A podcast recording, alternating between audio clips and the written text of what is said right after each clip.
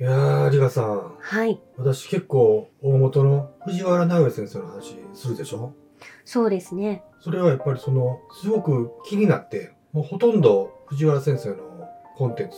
くまなく聞いてるからなんですよね。うん。で、というのも、昨日もお話しさせてもらいましたけど、10年ほど前に、はい。日中同ソロの集まりに、ちょっとしばらく通っててね。ええ。まあそこで、出口鬼三郎とか、はい。六芒星とか、うん。シオンとか、はい。まあそういう言葉を知っていったんですけれども、ええ。まあそんな中で、今、まさにこの戦時、戦時下の中ね、うん。大本営ってよく聞くでしょはい。これ、私は、大元絵って呼んでたんですけれども、えええ。いや、これが、それでいい、いそれであながち間違いじゃないと思うんですよえね。これ NHK のニュースのことを指してるのか、何なのかなと、まあ、ずっと思っていたんですよね。このウィキペディアフリー百科事典をね、うん一応これ覗いてみると、大本営。これは日清戦争から太平洋戦争までの戦時中に設置された日本軍、括弧陸海軍の最高統帥機関。その設置は大日本帝国憲法下において天皇が有する統帥権の発動に基づくとされる大本営の設置は平時には統帥部の括弧陸軍参謀本部及び海軍軍令部や陸海軍省に文章される事項について同機関の下で一元的な処理を行うことを目的としたって書かれてるんですよね。うん。これは天皇を頂点とする軍を、軍の司令部だと思うんですよね。うん。ここが発表する情報が大本営。うん。これはもちろん天皇がトップなので、そのに日本にまつわる不利な情報だとしても、それは言論統制して抑える。あるいはその逆もしかりで、うん。要はまさにこれプロパガンダですよね。はい。ここを統治しているのが YouTube を管轄している大本藤原直哉先生じゃないかなと思うんですよ。うん。分離していったカルト集団が今、うん。 YouTube でプロパガンダを流している。ええ。そういうふうに私は、大日本帝国のは法のもとにおいてということですよねい。。そうですね。まあ共同通信や、まあ、そうした放送局すべてが統制された情報を流しているため、うん。まあ、世界のニュースとは日本のニュースが乖離していることが、帰りというか、もうほとんど真逆と言っていいでしょうえね。ー多いなと思うので、はい。でこれはその大本営というのは、大元で、ほぼ間違いないんじゃないかなというふうに、そういうふうに思いましたね。うん調整がかかっているということですよね。はい。で、その大元とイスラエルというのが関係して、まあ今ちょっと疑ってるのが、おそらくキリスト教の幕屋っていうのも、この大元教に関係してくると、関係してくるんじゃないかなというふうに、今ちょっとそういう、いろいろ調べてる途中なんですけどね。うんそしてそのイスラエルでは昨日から政府大規模反対デモが起こっているということなんですよね。えこれテルアビブで、そしてエルサレムでもこの大規模デモが起こっているのにはやはり昨日お伝えしたえ。うん。まあ白旗を上げている民間人だろうと、まあ、昨日ははい。自国の拘束されていた3人の方をイスラエル軍が殺害してしまっているんですよね。売ってしまってるんですよね。ええまあ、そのニュースを受けて捕虜の家族と支持者がテルアビブの軍本部前で緊急抗議活動を行いネタニヤフにハマスとの即時停戦を要求したということなんです。これイスラエルの国民が、今のネタヤフ政権に抗議をしてるわけですよね。ええまあ、自国の捕虜となっている人たちがやっと出てこれたところを殺害しているというのは、まあ、以前にも捕虜の交換でありましたようにえハマスに親切にしていただいたですとえ。か、うん。そういった余計なことを話されたくないという意図もあると思うんですよね。もう怖い。まあこれが自国の人質を狙い撃ちするハンニバル作戦。えまあ口封じのためにジャーナリストも殺害していますえ。し、うん。まあ自国民も、平気で殺すっていうことですよね。え、それが合法であるというのがイスラエルなんですよね。それ合法なんですかええ、ハンニバル作戦というのがそのものであるということなんですよね。えもう捕虜の家族は怒りが収まらない。もう当然だと思いますえし、そりゃそうよ。一般の市民も国に守ってもらうことはできないということがこれ明らかになってきていると思うんですよね。まあ、この紛争が始まった頃もパレスチナの人々が避難している場所から白旗を上げうてん。出ていらっしゃった時も、まあ、全てイスラエル軍はその方たちに向けて銃を向け殺害してしまっているのもはい。まあ、そうなんですけれども、これ人権を踏み外していますし、戦争犯罪であるということは、まあ、それ自体が白日のもとにさらされたということになると思うんですよね。えまあ、イスラエルには、まあ、このヒューマン・ライツ・ウォッチの報告に上がってきているんですけれども、白旗を上げる民間人を殺害してきた歴史があるようなんです。え。うん。まあ戦闘が行われていないこの今のジェノサイドがまあずっと続いてるわけですけれども、え今回の10月7日に起こった事件以前にも白旗を上げた2歳と7歳の少女は少女が殺害された事件もこれ報告書の中に含まれていたんですよえ。ね。うん。本当に学校の登下校中にももう銃を向けられるようなパレスチナ人の方々が脅かされて暮らしてきた。そのためやはりまあすイスラエル占領軍がのさばってきたため、パレスチナがここまで縮小されてしまったという、まあ、それは歴史的経緯があるわけですよね。はそしておとといは、ちょっと目を疑ったんですけれども、イスラエル軍はガザ地区のカマル・ウドワン病院の数十人の負傷者をブルドーザーで引き殺し、生き埋めにしたとのことなんですよね。い。えまあ、その動画も上がってきていて、はい実際にテントで難民で暮らしていらっしゃる方々のテントをそのままブルドーザーで踏み潰してしまっていて、え。まあ、その際に寝て、睡眠をとっていらっしゃった方々を、そのまま生きたままブルドーザーで殺害してしまったということが起きているわけなんですでよもね。キャタピラで引いてしまってるわけですかええまあ、そ恐のろしい。その後確認に行かれた際、もう命がなくなっていたと当然だと思うんですけれども。ひどすぎるわ、もう。一う。週引いて間られん。まあ、一週間前、イスラエル占領下にあるエルサレムの副市長が、パレスチナの人々をアリと呼んで、生き埋めを推奨していたのは、これ、いつものニュースでもお伝えしているんですよえね。まあ、それが実際に遂行されているということなんです。えうんこれでようイスラエル軍を、イスラエルを擁護することできますね、本当に。もう西側が諸国。まあ、ここに至るまでですね、黙り込んでいたこと自体が罪であるということになってくるんですよね。そうですよ。そして、国際刑事裁判所がイスラエルを調査するとき、それは純粋な反ユダヤ主義だとネタニヤフ氏がこのようにおっしゃられていたと思うんですけれども、えだから反差別はユダヤ人の隠れ蓑だったということになるんですよね。まあ、この者たちをのさばらせてきた、やはり周りにいる国々や人々も同罪になってくると思うんです。え。だからもうこのやたら反をしたように、反ユダヤ、反ユダヤって言うでしょうん。それが自分たちの罪を隠す被害者ぶったこいつらの嘘っていうことなんですよね。ええまあ安倍晋三氏のこと、まあ、彼のやってることを批判すると、反日と言われるロジックと全く同じだなと思うんですよね。確かにあ安倍さんを批判すると、反日ってみんな口を揃えて言いますよえね。えですとか、左翼呼ばわりされたりですとか。私たち左翼って言われてますからね、ななぜか。ええもう左翼と右翼が今反対になってきているのうは、まあ、日本が主権国家じゃないからということ日本のことをですね俯瞰してみるとよく分かってくる内容だと思うんです。いうか私たちの中にも、左翼も右翼もそもそもないですからね。うんそういう考え方は。ええ。そしてネタニヤフ政権は市民無差別殺害と文明の破壊を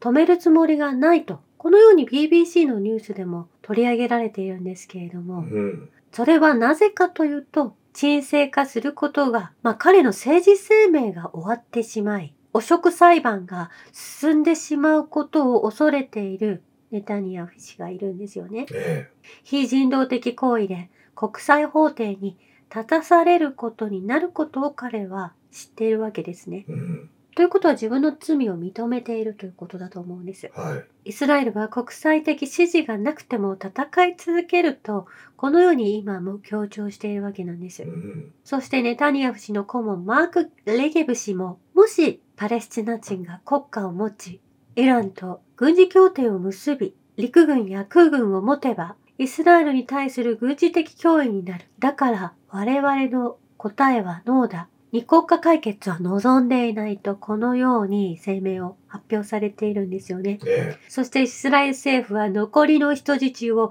犠牲にすることを決定したと、これイスラエルのニュースで上がってきているんですけれども、はイスラエルの議会はガザをアウシュビッツのようにするべきだと、評議会議長がこのように発言をなされました。えうん。これ陰謀論でもなく、イスラエルの新聞でこのように議会の内容を取り上げられているんですよね。ええ公式発表ですもんえね。えもうこれ現実に起こっていることなんですよね。はい。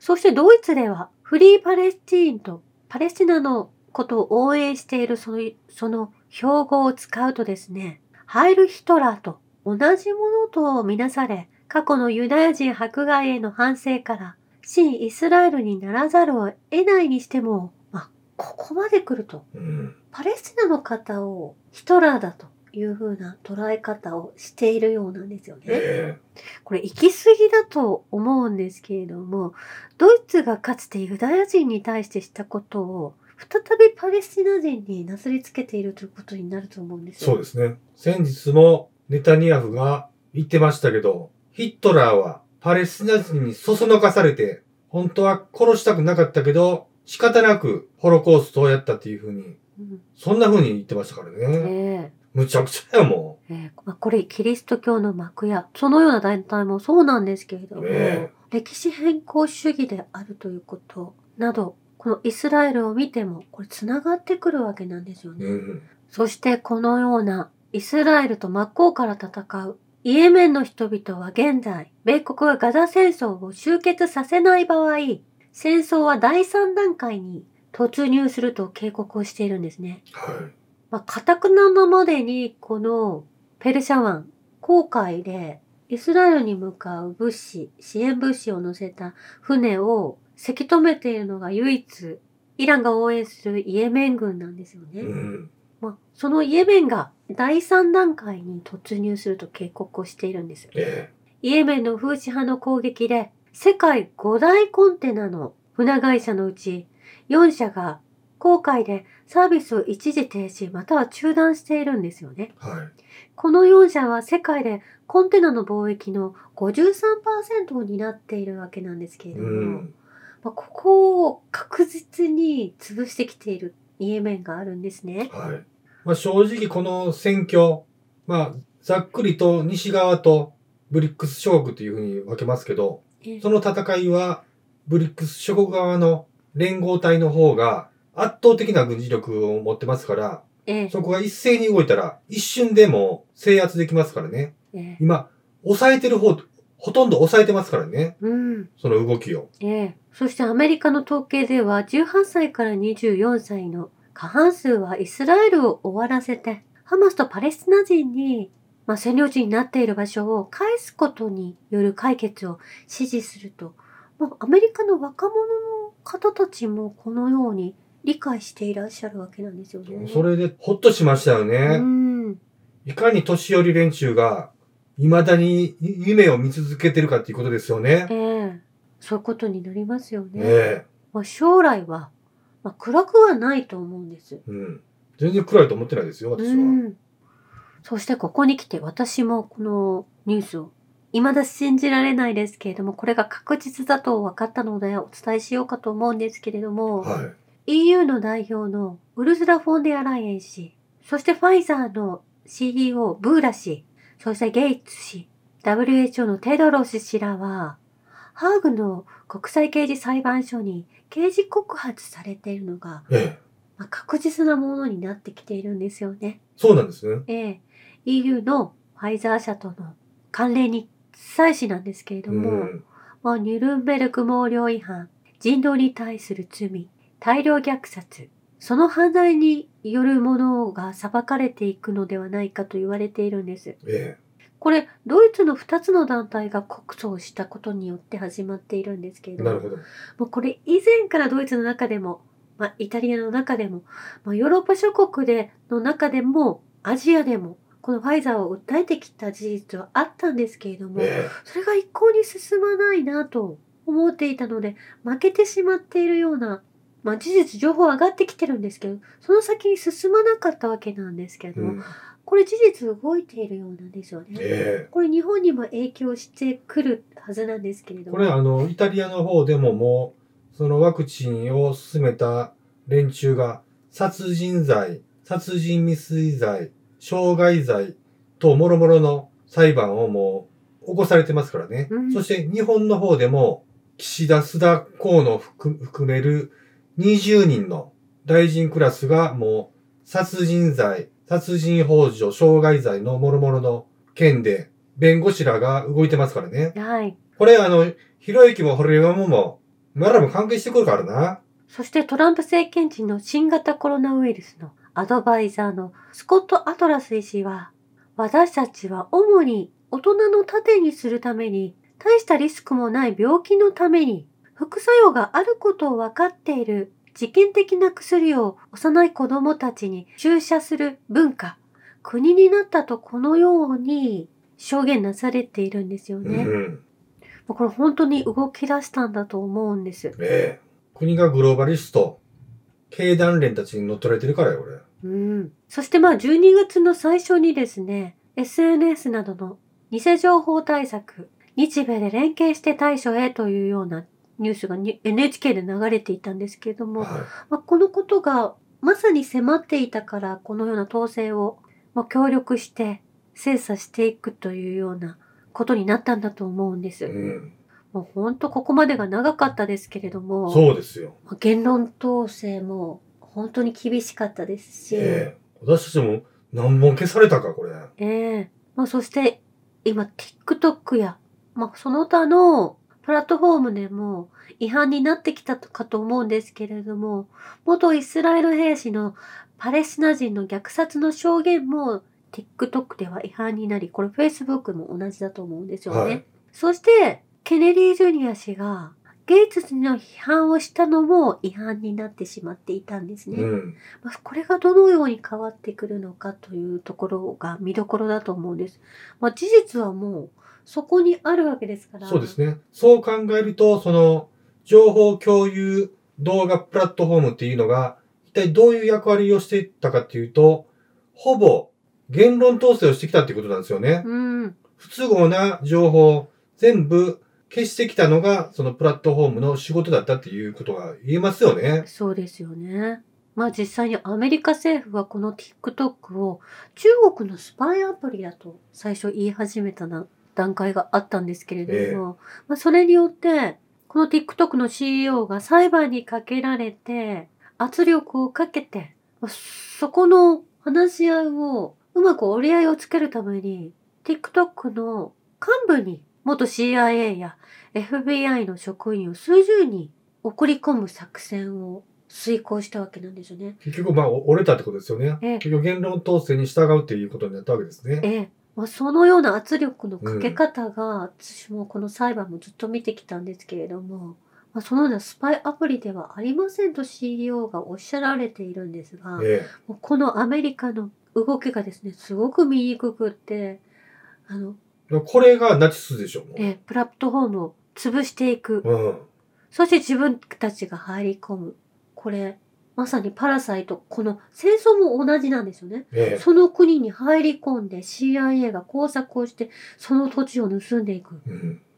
全く同じ構造だと思うんですよね。そうですね。そしてこのように DS 参加のアメリカ政府が監視し検閲し調整していくということ、まあ、そのような SNS になってしまったということなんですよね。うん。そしてその先に気候変動を否定するですとかはい。自分たちの都合のいい、まあ、都合の悪い情報を止めていくことができるということなんですよね。え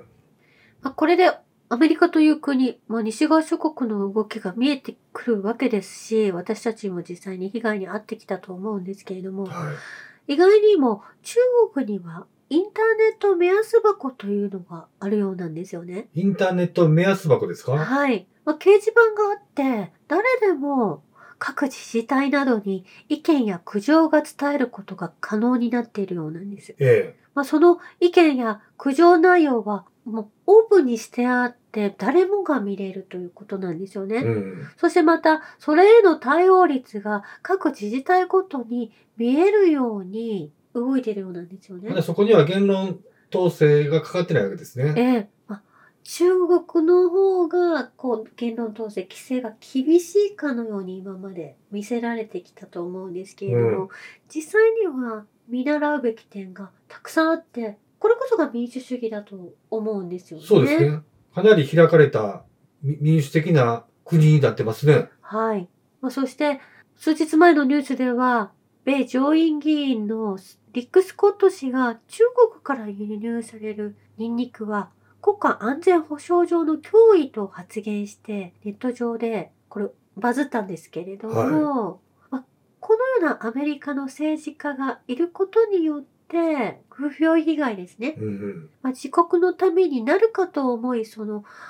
どこかの国を攻撃するというやり方をええ今なお続けているということがわかると思うんです。はまあ、ですのでこのウイグルの弾圧まあ虚偽の情報やフィルムを作ってまで中国を潰そうとしてきたアメリカがいると思うんでい。す。うん。まあ、トランプ政権もそうですし、バイデン政権も中国を挑発し、こう分断していくということに沿って動いてきているっていう、それがアメリカだということが、ええまあ、戦争を見ても分かってくると思うんですよね。そうですね。そしてロシア連邦は独自の条件でアメリカと交渉する用意があるとロシアのペスコフ大統領報道官がアメリカの NBC テレビの取材に応じたということなんですよね。えロシアは独自の条件でワシントンと交渉する用意があると述べ、アメリカがウクライナ戦争に深く関与していると指摘し、ウクライナに軍事的、財政的支援を提供していることを批判した。その一方、ワシントンは数十億ドルの税金をドブに捨てたと、まあ、このようにペスコフ報道官が発言をなされているんですよね。うんそしてプーチン大統領は、ロシアは NATO と戦争する気もない、地政学的にも、経済的にも、軍事的にも、モスクワには、のモスクワは、同盟諸国との関係発展に関心を持っていますとこのようにおっしゃられていて、やはりロシアはこの終戦の条件として、非ナチ化とええ非武装化しか歌っていないんですえうよね。ん。そしてヨーロッパ諸国とも協調し合い、理解し合えるよう、同じユーラシア大陸で共存していくということをええ表現されていると思うんです。はい。そして10年前、プーチン大統領は、こうおっしゃられていたんですけれども、他国を軍事力、情報で従えてきた国は、自浄する力を持たないと、このようにおっしゃられていたんですよね。うん。これまさにアメリカのことを指していると思うんですけれども、そうですねまあ、戦争ではなく、まあ、話し合いをつけたいと、NATO と戦うつもりもロシアはありませんということを、ここではっきりと強調なされているんです。えそして2017年には、プーチン大統領は、世界のテロ攻撃の、え95%ですかはい、95%です。もし CIA がロシアの血を流させるのであれば、彼らはロシアのクマを平和な眠りから覚ましたことを永遠に後悔するだろうと、2017年にこのようにおっしゃられていたんですよね。えそして人類はメディアや政治によるプログラミングで無意識になるよう操作されてきたとも、おしもう2017年にはおっしゃられていたわけなんですえ。ええ最近、おみそチャンネルね。はい。あそこもちょっと言うてることが、もう、むちゃくちゃになってきてね。ええ元トカナのオカルト編集長、住野由紀子が、もう日本はロシアに攻め込まれてうん、 800万人死ぬから、早く逃げてくださいね、みたいなね。これ思いっきり日本人を、日本からどかそうっていう、パレスチナでやってることと、同じことやってるじゃないですか。これはもう、こいつらがいい加減ね、桜井よし子を含めたあの、ガガナハとか、越境のあの連中、誰でした越境の連中ずっと繋がってきてんの。まあ有本さんもそうですけれども。有本香織もしかり、川添恵子もしかり、飯山あかりしかり、まあウェルに出ていらっしゃった方たちは深田萌さんもそうだと思うんですよね。えまあ中国と日本を罹患させるアメリカの手先となった連中。え、そう、それ。反中プロパガンダチームですよね。うん。YouTuber だったら、妙法とか、ハラナオタイムズとかね、ねもうとにかく中国批判してる連中はいっぱいいますけど、これもアメリカの CIA のシナリオのもと動いている罹患作戦という分断工作ですからね。え。ねえ。まあ、YouTube がもうほぼ全滅状態。まあ、工作員であるということはもう常々お伝えしてるんですけれども、え本当にその通りだなと思うんですよえ、ね。そうですね。以上です。ありがとうございまありがとうごし。ざいました